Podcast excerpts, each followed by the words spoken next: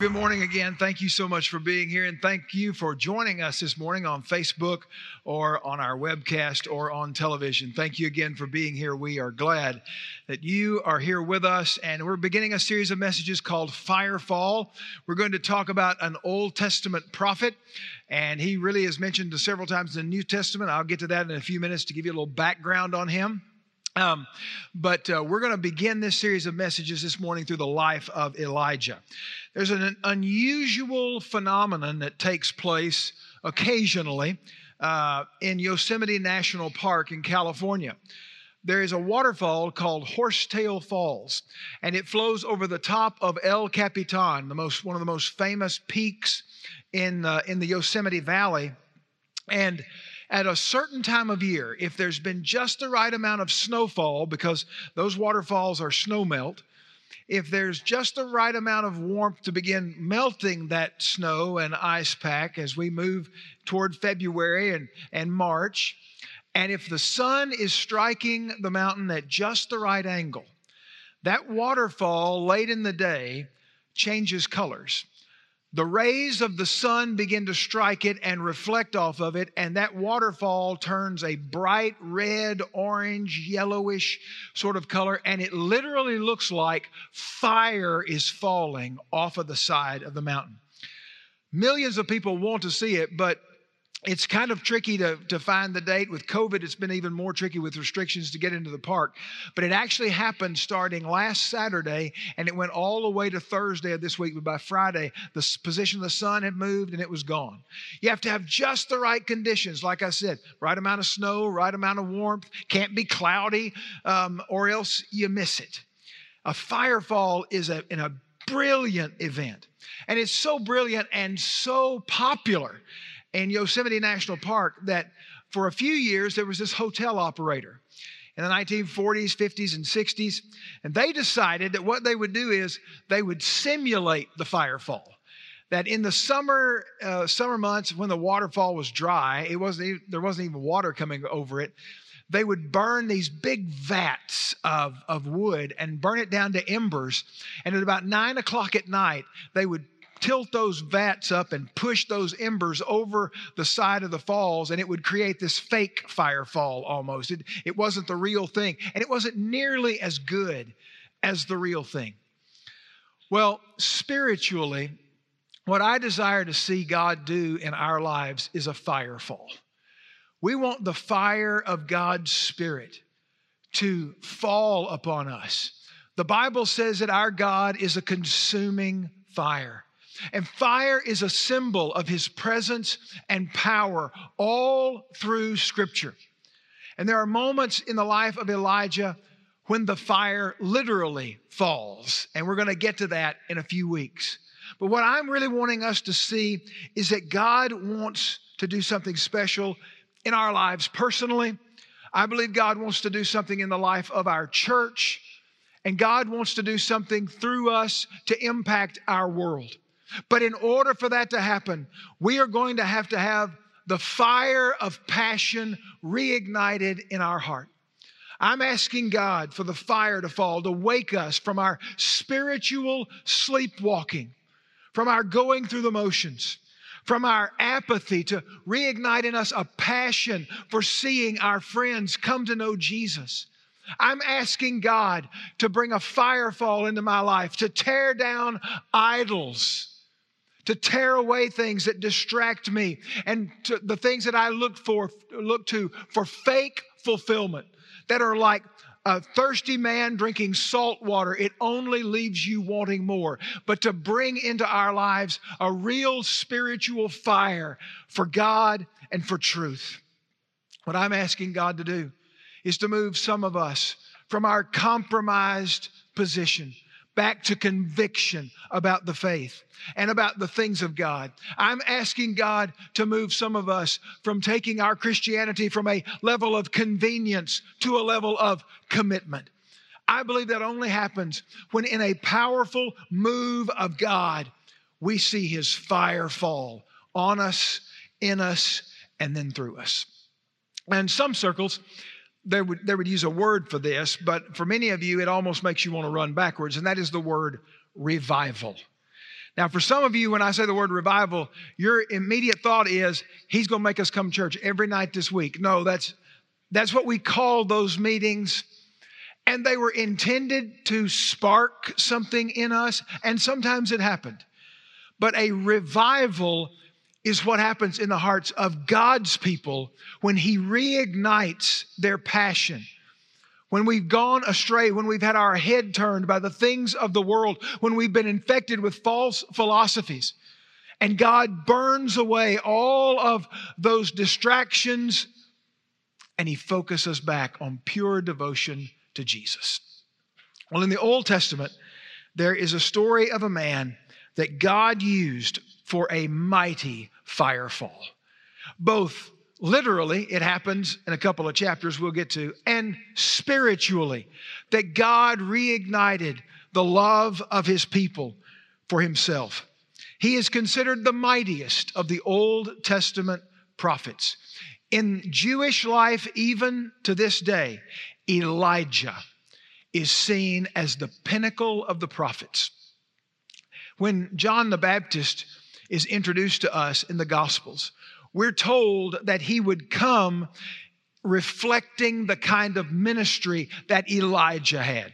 Listen to what Luke wrote about John the Baptist in Luke 1:17. It is he who will go as a forerunner before him in the, in the spirit and power of Elijah, to turn the hearts of the fathers back to the children, and the disobedient to the attitude of righteousness, so as to make ready a people prepared for the Lord. John the Baptist would come in the spirit and the power of Elijah, it, meaning his ministry would reflect what Elijah did in the Old Testament. There's another moment when Peter, James, and John are climbing this mountain with Jesus. And all of a sudden, it's as if Jesus' humanity can no longer contain his deity, the fact that he's God. And he begins to glow. He becomes radiant like light. And they see Jesus in all his glory. And alongside him, they see Moses, the lawgiver, and Elijah was there symbolizing the law and the prophets. As they say, Jesus, you are the fulfillment of law and prophets. You are the perfect Messiah. And you're to go to the cross and fulfill your mission. But there's one other mention of Elijah in the New Testament that always gets my attention. It's James chapter 5, verse 17. Here's what James wrote Elijah was a man just like us. You see, I think sometimes we make a mistake. We believe these Old Testament characters, especially, were somehow spiritual superheroes that had capacities far beyond our own abilities. Elijah was special because God used him. Elijah did have some certain abilities, but they were employed in him by God. And he was a man just like us. It's not that he could attain something that you can't get to, that God could use you in similar ways to some mighty Old Testament prophet. When we were in the shelter in place thing back in the spring, my wife and my daughter and I uh, started a little fun project for entertainment. You know, there were no sports, all the live events were canceled, and so we had to find something to do. And what we decided to do was we watched every Marvel movie in the order that you're supposed to watch them in the Marvel universe. Not, not the way, not the order they were made, but the order that they fall in the in the storyline. It's really interesting to do that. And we love those characters, and my favorite character is Thor. I, I just happen to like Thor a lot. But all of those characters, they are superhuman. They are beyond human. And the truth is that sometimes we look at at biblical characters and we think they are beyond human, and they're not. They were simply used greatly by God, and He wants to do the same thing in our lives. The truth is this that we are living in similar times to the days of Elijah. Now, our technology is better and different. And there are aspects of our lives certainly that don't reflect ancient Hebrew life. But many of the same things that were happening in the time of Elijah are happening in our world today. Wickedness seems to be increasing. There is the encroaching crush of pagan philosophy. Even people who are followers of Christ are being led astray to believe things that are contrary to God's word. And we need a revival. We need a drawing back to God. We need a sense of, of an awakening in our hearts because these are dark days. And I want you to understand one thing very clearly, and that is that dark days are times when we need the fire of God to fall. Enter Elijah. 1 Kings chapter 17, verse 1 introduces us to him. We're going to focus mainly on this verse and a little background to it for the rest of our time this morning.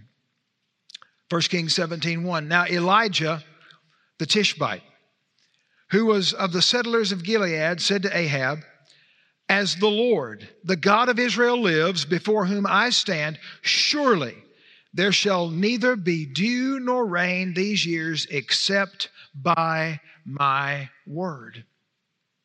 Elijah emerges as this confrontational prophet at a time in history when a word from God is needed. Now, let me give you a little bit of background so that you understand the times in which Elijah lives. I realize that some of you don't like history, but here's what you need to understand. If you don't understand this history, you won't get why this is so important. When the king, when Israel asked God to give them a king, there were 12 united tribes. And those united tribes became the nation of Israel and they had one king over all those tribes. The first king was Saul, he was followed by David, and the third king was Solomon.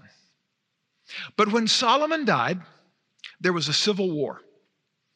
Ten of the tribes broke away and they kept the name Israel. They became the northern kingdom. Two of the tribes were Judah and they were the southern kingdom. And here's what you need to know because when some of you try to read the Bible through and all that, this gets really confusing. What's Israel? What's Judah? Who's the king of what? You try to read First Kings and it's convoluted and you're like, I can't figure all this out because it kind of goes back and forth. We're going to focus on that northern kingdom, the one called Israel.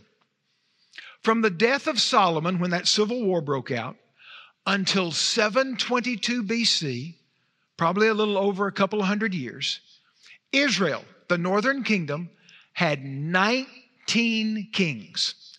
19. Of those 19 kings, they went 0 for 19.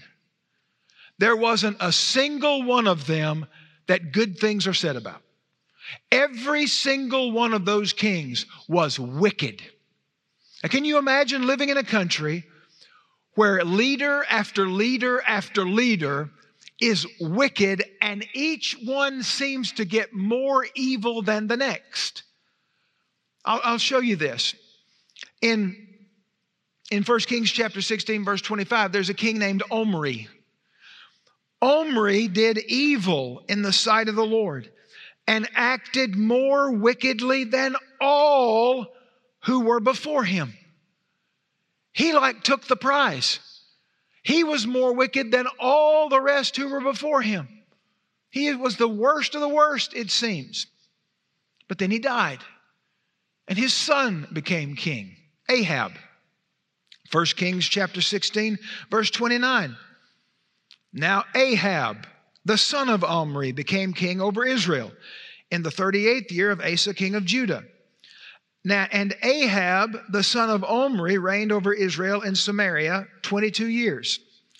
Ahab, the son of Omri, did evil in the sight of the Lord more than all who were before him.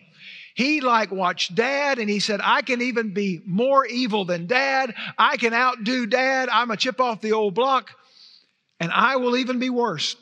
Verse 31, it came about as though it had been a trivial thing for him to walk in the sins of Jeroboam, the son of Nebat, that he, Ahab, married, and there's her name, Jezebel. It has never, that name has never been on the top 10 list of baby girl names. Never. It, it hasn't been there. Because even if you don't know a lot about her biblically and you're going to learn about her over the next few weeks, what you know is this her name is like a synonym for evil, for bad. And nobody would do that to their precious little baby girl. He marries Jezebel. Look back at those verses. The daughter of Eth Baal, king of the Sidonians, and went to serve Baal and worshiped him. So he, that's Ahab, erected an altar for Baal in the, house, in the house of Baal, which he built in Samaria. Ahab also made the Asherah, that's another idol. Thus, Ahab did more to provoke the Lord, the God of Israel, than all the kings of Israel who were before him. You could take all the other 18 and add up their column and just put Ahab over here, and he did, he outdid them all. He was more wicked, he was more evil. But there are a couple things that are kind of interesting in this background that I want you to notice. Of all the other 18 kings of the northern kingdom, we don't know the name of a single one of their wives except Jezebel. None of the other queens are mentioned, only the kings. Only Jezebel is talked about. Now, why is that? Two reasons. Number one, because she was the one who was really calling the shots. Ahab was a puppet on a string for Jezebel. Whatever she wanted, he did. She could manipulate him, she could control him, she could somehow coerce him to do things, and he would do it all in the name of the love of Jezebel. Secondly, it was Jezebel through Ahab who introduced and normalized this false religious worship of an idol, of a false god named Baal in Israel. Her dad's name was Eth Baal. He was named after this false god. Baal was the god that the Sidonian people, because he was the king of Sidon, Baal was the god they worshiped and they revered. And Baal was, was supposed to be the God who made rain and who made crops grow. Now that's really important for our study. Kind of grab that one if you didn't if you missed a lot of the other stuff I've said in background. Baal was the false god of rain and the crops. And so Ahab not only adopts Jezebel's god, but he goes so far as to build a temple to Baal in Israel. This is the land that Yahweh, the one true God of Israel, has given them. And he erects this, this temple to Baal, and he builds an altar to Baal in this temple. And he's leading the people astray. And then walks in this prophet. In Gen- or rather in 1 Kings chapter 17, verse 1, we are introduced to Elijah, and we don't know anything about him other than what we're told right here as, until we move forward. Who was this guy? What's he all about? What did he say? What did he do? What makes this important? Well, let me give you three aspects of Elijah's life and ministry that are really important here. Here's the first one God looks for special people in dark times. When the days are dark and when evil is advancing, and when it looks like our world is pulling away and turning away from worship of the one true God, God is looking for someone to step up. And Elijah is that guy. As a matter of fact, I would say to you, Elijah was born for this. At least he was named for it. His name, Elijah, comes from three Hebrew words El, Elohim. It's the Hebrew word for God. Yah, Yahweh, the covenant name of the God of Israel. And that I in the middle, when joined like that in, a, in, in Hebrew, is a word for my or mine. You see, when Elijah introduced himself, what he was saying is, My God is Yahweh. He walks in and confronts Ahab, who has turned away and turned a nation away from the true God to worship Baal. And when he introduces himself, his name is, My name is, My God is Yahweh. It was a direct confrontation. He, was an in your face kind of prophet. And God is looking for people who will stand up and be counted, who will be used. You say, well, Bob, how did Elijah know that he was supposed to do this? I mean, we don't have like a Moses burning bush experience. We don't have any of that in Elijah's life. How did he know? Well, I can tell you how you can know what God wants you to do. And maybe it's what Elijah experienced. Have you ever seen something and thought to yourself, somebody ought to do something about that? Somebody ought to say something about that. And you, you, it becomes a burden in your life. Let me help you with this. Your burden is your ministry. Maybe you're married and you've gone through some struggles and you see some other young couples who are struggling and you say, you know what? Somebody ought to help them. Go look in the mirror, point at the mirror and say, somebody ought to help them and just freeze right there and look at who you're pointing to. It's you. You see a generation of young people who desperately need truth and guidance because seven days a week, either from education or from modern media, they are inundated with pagan thoughts and anti God philosophies. Somebody ought to do something about that. Somebody ought to mentor those kids. Somebody ought to teach their life group. Somebody ought to do that. Go look in the mirror. Your burden is your ministry. And I believe Elijah looked at his culture that was falling apart and saw a king that was leading a whole nation astray, building temples to false gods. And he said, Somebody ought to do something about that. And God said, Elijah, that would be you. God is looking for people, not superhuman people, but people that he can empower to go, to plant churches, to teach, to disciple, to confront a culture that's gone awry. Second, God surprises us with who he chooses to use in dark times. Here's all we really know about Elijah's background he is called Elijah the Tishbite, who was from the settlers of Gilead. Biblical archaeologists, and archaeology is a science, archaeologists have discovered a lot of places that are mentioned in the Bible. It gives historical validation to the stories of the Bible. These were real places, these were real people. They're not fantasies, they're not myths, they're not works of fiction. People like this really existed in real places. However, a place called Tishba has never been discovered, and there's a reason for that. It was in the place, the land of Gilead. Now, Gilead was a region on the eastern side of the Jordan River, and it was wide open spaces. It was pasture land. It was, it was uh, maybe dotted with a village here and a village there, but if the water dried up here, the village would go away and there'd be nothing left, and the sands of time just erased it. That's probably what happened to Tishba. But the people who lived there were rugged people. Think of the settlers of the Old West, the people who first came to Wichita Falls and said, This is it, paradise, a place to live.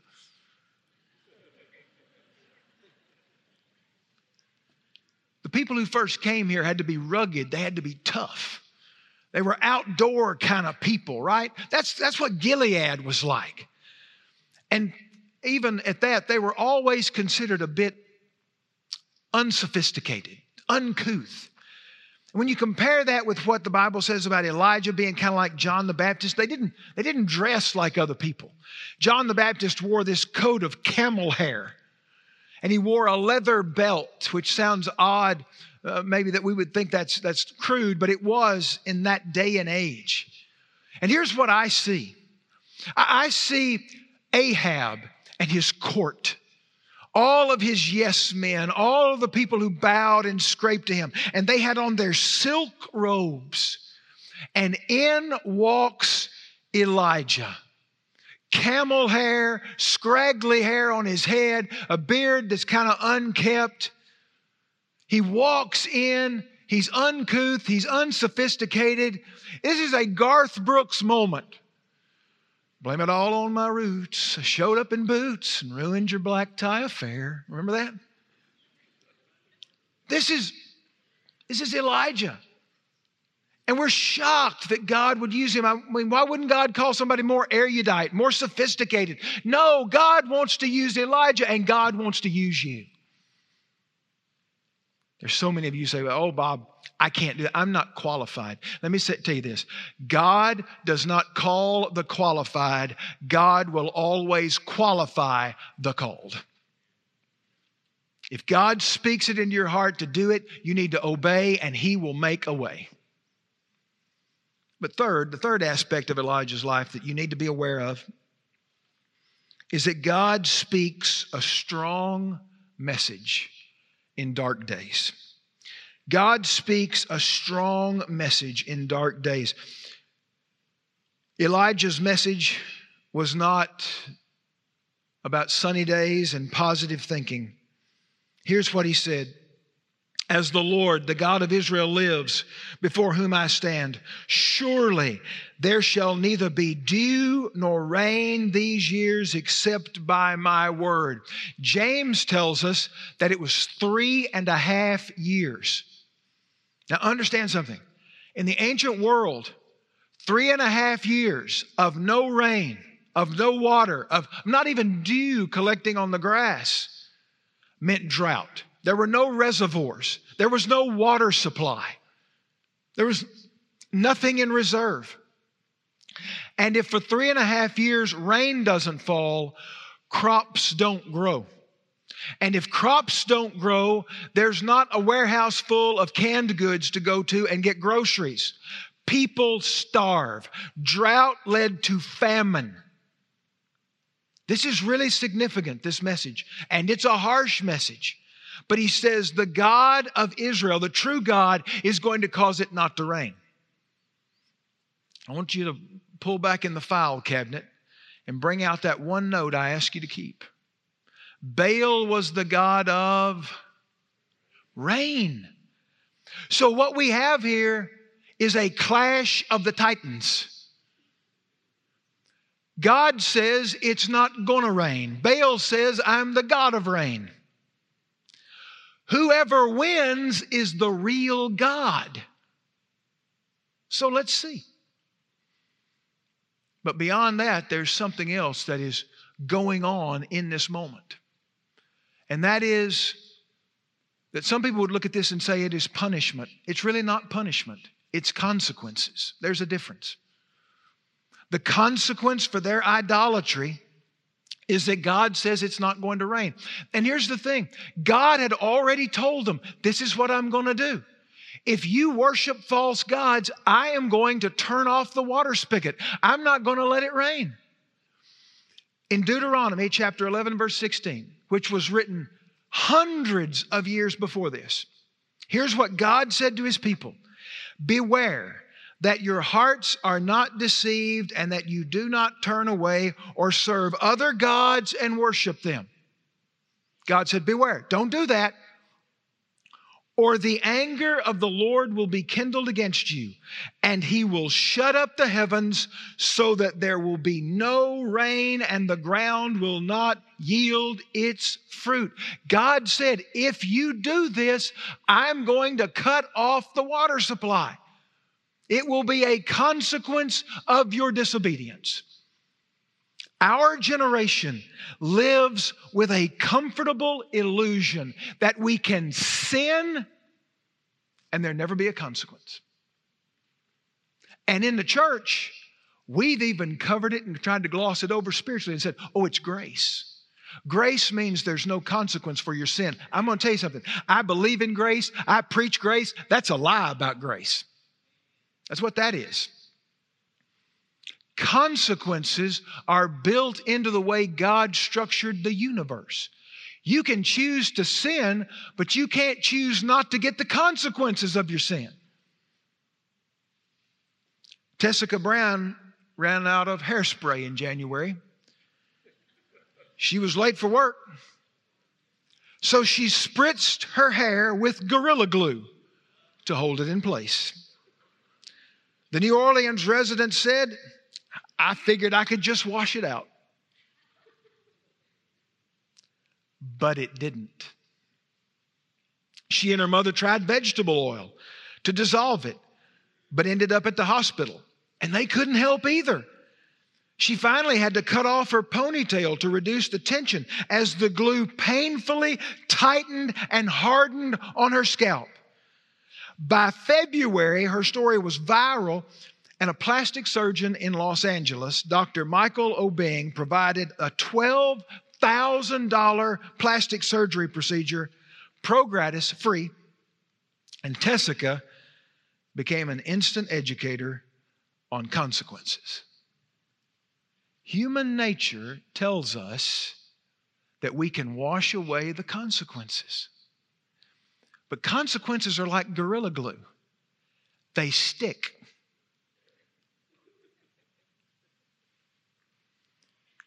And some of us have lived with this comforting illusion that I can continue to live any way I want. I can continue to go down my selfish, idolatrous path and nothing's ever going to happen. Let me tell you something. If you're a follower of Jesus, you will not escape the consequences. And if nothing ever happens, you better start feeling for a spiritual pulse. You say, but Bob, where, where is the grace in this? Where, you know, cutting off the water? I mean, where's the grace in that? I would say to you, it's present. This is the severe mercy of God. Sometimes His mercy is severe to get our attention, to wake us up from our sleepwalking, to call us back to Him, to grant us the grace, and here's where grace comes in the grace of repentance. That we would say, God, I've been wrong. I've been chasing the wrong things. I've been prioritizing things that are of lesser importance. I've chosen to live as if you don't exist at times. And I have thumbed my nose at your word. But God, I repent. I change my mind and I turn from it. And that's what God is calling on some of us to do. Maybe that's what God's doing in your life. Maybe it's what He's doing in the life of our church. Maybe He's moving us to repent so that seasons of refreshing can then come from Him. Let's bow our heads together. Father, we thank you for the life of Elijah. We thank you for the message that he speaks to us. Father, when we look around we do live in some pretty dark days, morally and spiritually. But God, we are asking you to start with us. Lord, would you let your fire fall on each one of us? Would you let your fire fall on our church? Reignite our passion for you. Burn away all of these silly, trivial things that we have decided are so important. Destroy the idols that we have looked to for safety or security or fulfillment. And help us to focus on you and you alone, Jesus. God grant us the grace of repentance. In Jesus' name, amen.